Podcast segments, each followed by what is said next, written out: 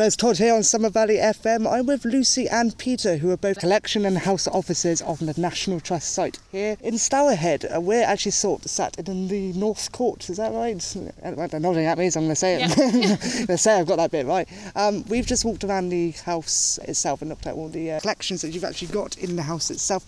Can you, um, one of you, give mm. us a little bit of information about the the general history to, uh, to, when the house was built, for example?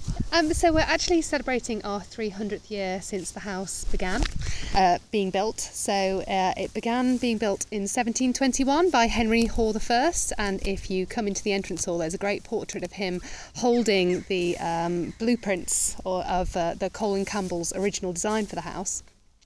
Um, he started the house but sadly couldn't finish it, so it was finished by Henry Hoare II, nicknamed Henry the Magnificent in 1725, who uh, completed the original Palladian mansion and uh, started work on the you know internationally renowned landscape gardens that we now have. And uh, that then passed to his grandson Richard Colt Hoare, who added the wings between sort of 1780s and 1790s. And sort of you fast forward to more modern history, where you have um, Sir Henry and um, Alda Lady Hoare, who gave the National Trust property, uh, gave it to the National Trust in 1946 when uh, the trust only had six houses so it was uh, one of the first acquisitions. It's one of the first well newer collection to the national trust at the time which yeah. is uh, just just after world war ii as well. So um, uh, Peta obviously you've been here for quite a few years as well.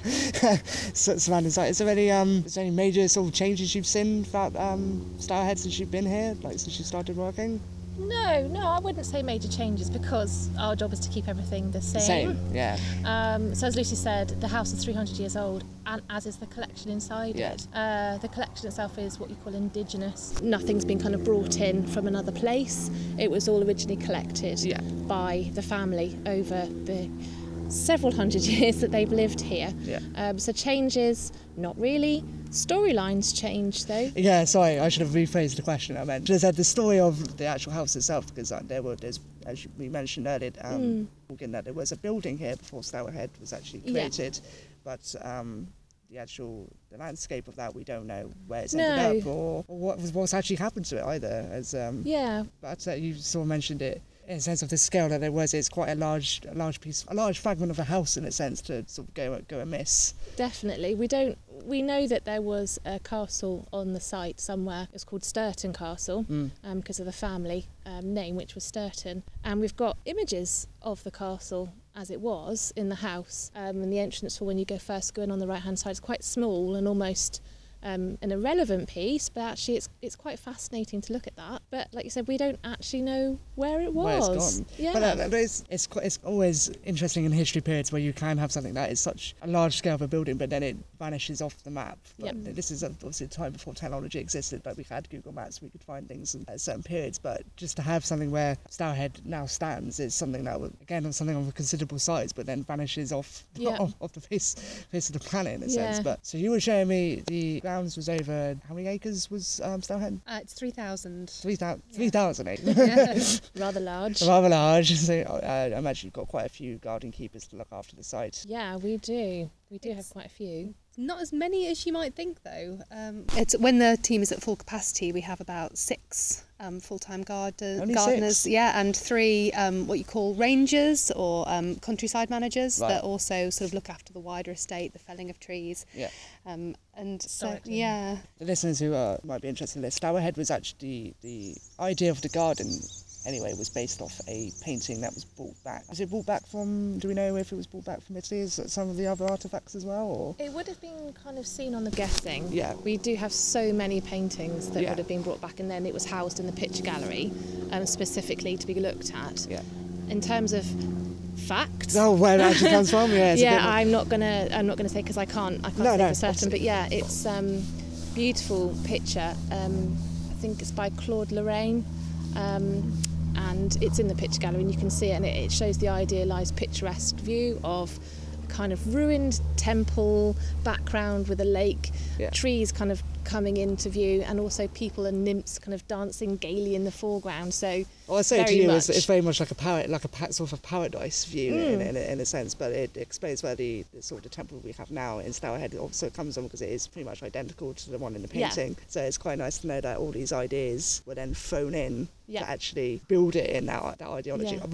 Well, besides the, the massive river in the painting that goes down the middle, because I was thinking, I remember that being in Stourhead, but obviously they do have a lake reservoir within, within as well. So Uh, the idea about building the village um, just outside of the garden is that actually that river was meant to go, so you're meant to look from the Pantheon back over the Palladian Bridge and it would look like a river going up through sort of a quaint English countryside village. So that was, it was tried to be recreated um, just sort of in a uh, more English scale. And it. Hello, it's Todd back here on Somer Valley FM. I'm still with uh, Lucy and Peta at uh, the Stourhead National Trust site. So um, we were just talking about how far the National Trust actually goes back, and it was actually 125 years. Yeah, so they're nodding at me as I'm vaguely trying to remember the dates in my mind. So 125 years of history, and obviously the National Trust sites itself is quite fair, fair far back in time to go as well. But obviously, you were saying that um, Stour, Stourhead itself opened up in after 1946, so it's obviously one of the newer ones to the site. But 125 years, so is this the year we're actually going to be celebrating the National Trust site itself? It is, yeah. So we've got, um, as I discussed in the first part of the show, we're celebrating 300 years since the house was built, 75 years since it was handed over to the trust, and 125 years since um, the trust was formed. And uh, Stourhead is very lucky in that, as part of the national 125 year programme that the National Trust is putting on, we do have three items of our collection in Stourhead that are a part of that that you can come and see at the house.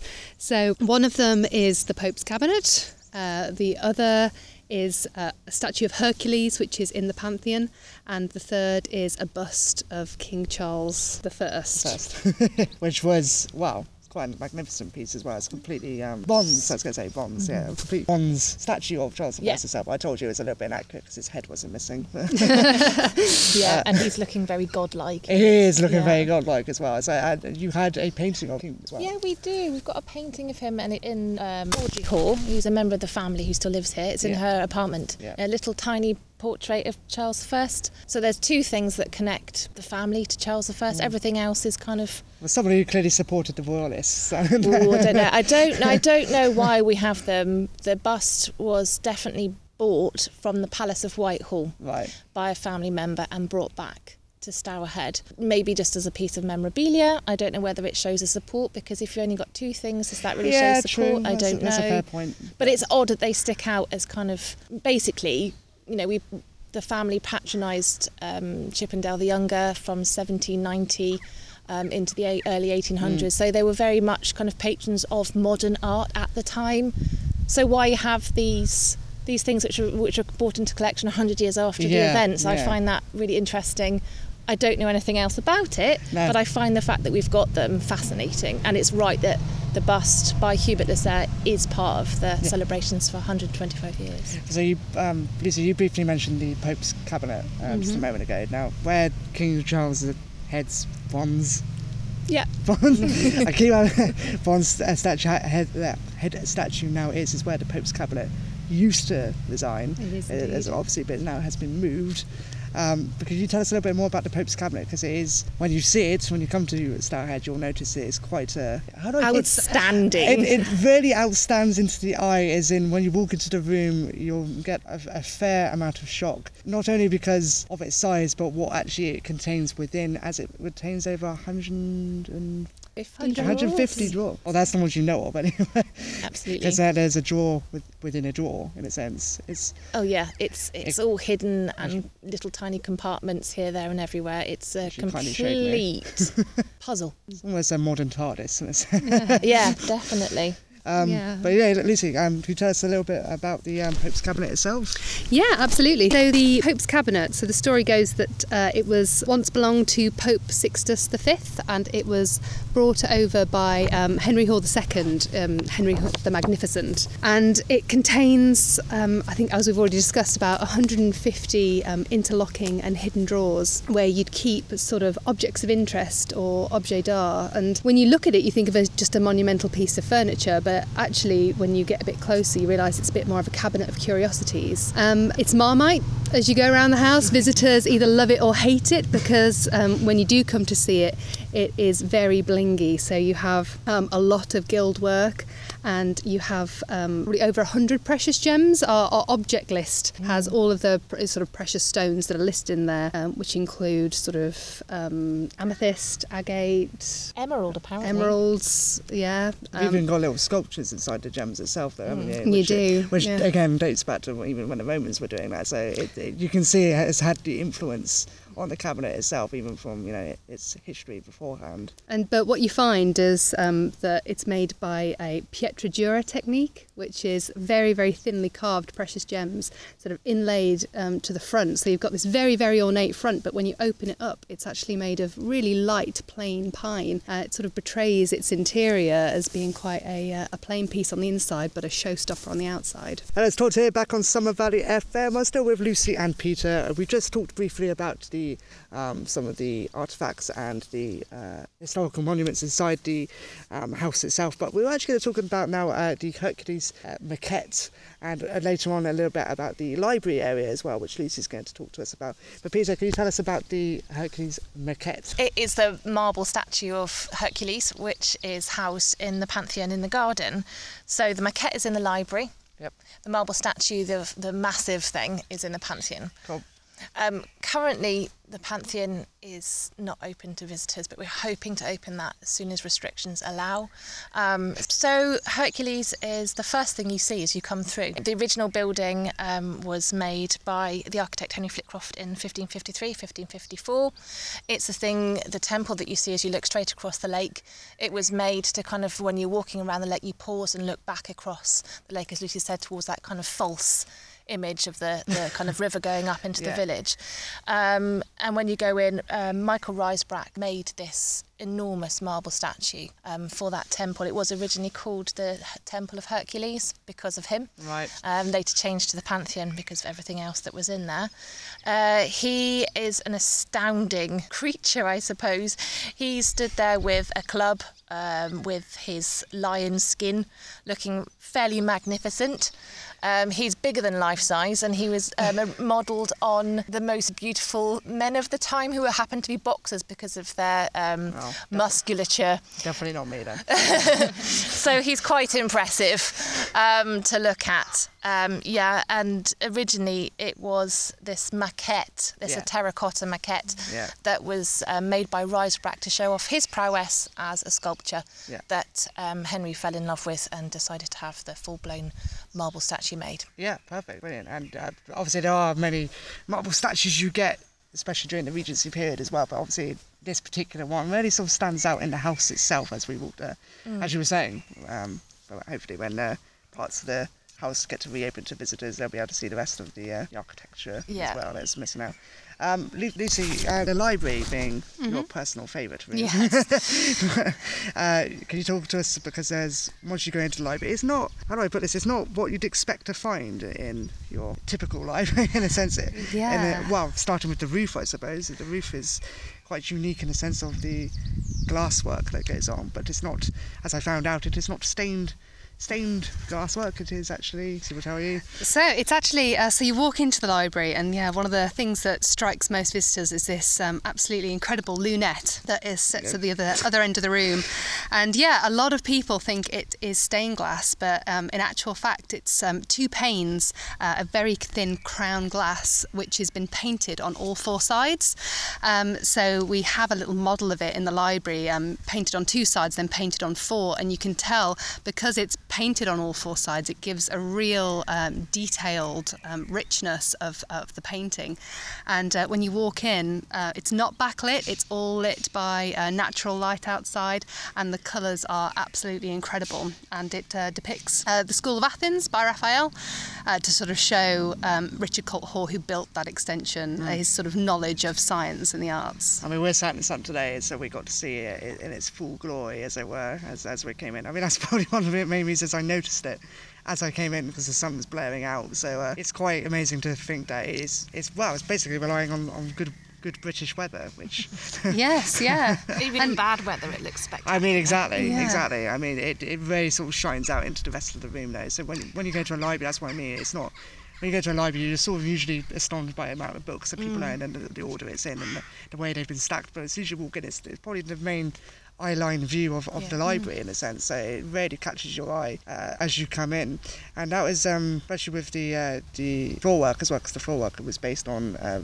well, uh, I believe uh, Peta, you were saying it was based on Ro- Roman um, kind of like an almost not work by the looks of it. Um, yeah, the carpet um, reflects more of the classical um, pattern of interlacing motifs um, derived from a tiled pavement. Yeah, I mean it's it's the pattern itself that really sort of stands out as well because again a lot of times in libraries it's not you're not really looking at um, what's surrounding it. It's more it's, it's, it's there usually just to to show off the knowledge that you have within the books that you own because the more books you own the more knowledgeable you are the more knowledgeable you're going to be but at least I think even you said even it being your favourite room some of them are in Greek some of them are in Latin so even Some, a lot are in French as some are in well. French as well A Bit so- of German. so you've got a whole very wide range of languages within the room itself. But um, there's even a fire, as I'm seeing through one of the pictures we've got in front of me, there's even a fireplace that um, comes into the room as well. And we might talk in another time, the house did actually unfortunately sustain damage in the early 1900s. Yeah, 1902.